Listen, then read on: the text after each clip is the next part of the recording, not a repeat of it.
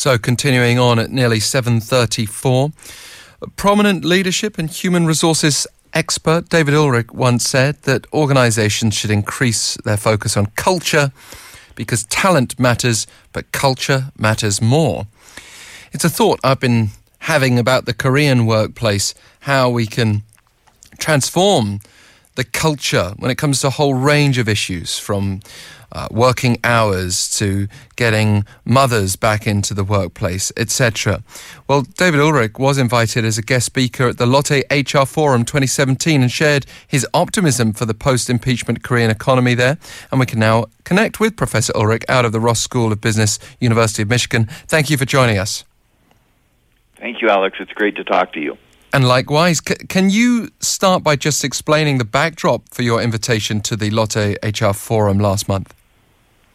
Yeah, I, I'm, I don't know Lotte very well as a company, but one of the things I learned is that this is an exceptionally com- uh, company who's very dedicated to learning and growing. And so once a year, they have a large number of their senior folks get together, in this case in the human resource area, and they bring in speakers. I may not be the best or the worst speaker, but they bring in uh, guest speakers in order to educate and inform what they can do to be more successful, which I think is a remarkable commitment to. Uh, learning and growth and trying to help the company and their senior leaders move forward. Do, do you know what they were seeking from you, particularly at this forum, though? And if not, what were you seeking personally to bring to it? Uh, the, the, group I met with was uh, about six or seven hundred of their senior HR professionals from around the system. And what they wanted was the latest ideas on how human resource issues could build value around three things around managing our talent better. We know that people think and act and make a difference in organizations. So, what's the latest thinking about talent, and what can we do to help uh, build the right competence, the right commitment, the right the right dedication uh, in the organization? Second is organization. How do we begin to create and build the right culture, the right systems, and the right organization? And then third is leadership. What can we do throughout Lotte to build the best leadership bench? that allows us to be successful. So what they wanted was was some of my ideas and uh, thoughts around talent, leadership, and culture as the human resource issues for success. And we can get on to some of those. But, uh, I mean, you've come here at a time when the political situation is uh, certainly unstable, let's say, for now. We've got a snap election coming up next month. And the political situation here revealed some deep rooted problems at Korean business groups, especially family run Chaebol. And I understand you said in an interview with SBS CNBC that the crisis could actually be a chance for our economy to take a leap forward. I know you're not uh, specifically a Korea expert, but um, it's this idea, I guess, of salvaging a victory from the jaws of defeat. Well, it's it, part of it is salving victory from defeat, and Alex, you know more than I would about Korean management. I've I've had the privilege of being there a few times and following some of the companies. But a crisis is a terrible thing to waste. That's not my line, but it's a good line. When when something goes wrong publicly, as it obviously has in the Korean Chaebol system, it gives us a, a responsibility to reflect and review, and to renew, and to say what can we learn from that experience. Uh, in America right now, we've just had a crisis around uh, solving healthcare problems. Uh, people would have no reason to follow American politics, but there seems to be a political stalemate. Well, that mistake or that crisis enables us to ponder about what we can learn from it. We often don't learn from our successes, we learn from the things that go wrong. The other thing that hits me is, is as an outsider observing Korea with with a sense of optimism and longer term perspective is one of the things I see in the Korean system and I see in the Asian organization in general is an incredible resilience that that as things go wrong, we face them, we learn from them, and we move forward. We we don't obsess about what's wrong. We learn about what can be better. And if that happens in this crisis or others, the crisis becomes a source of growth and progress. Yeah. But when we talk about excessive working hours, uh, systems where um, you know it's very hierarchical. Uh, employees generally won't leave the workplace until their manager um, has done so. Um, often, uh, in those cases of large conglomerates, run by family members. Uh, when you talk about those kinds of issues, if not problems, is it something that you can solve from the top down, or you know, what's your personal approach in broad terms to bringing about a cultural shift?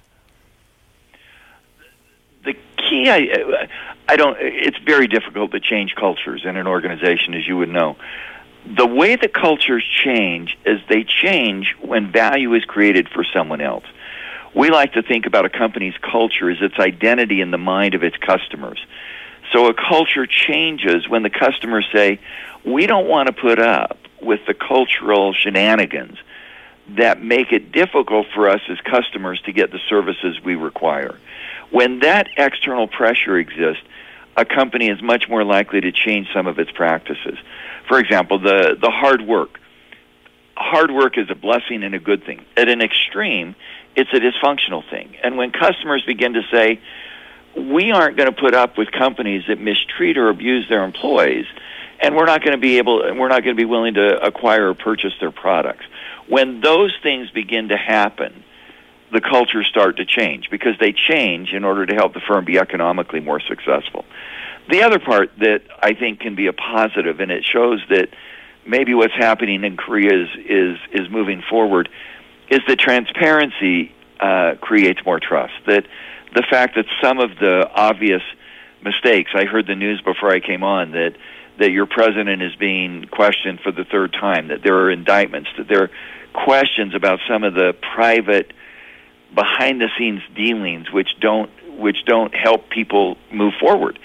Some of that transparency creates more trust and can be a form of a progress and resilience as people become more as business leaders and others become more accountable.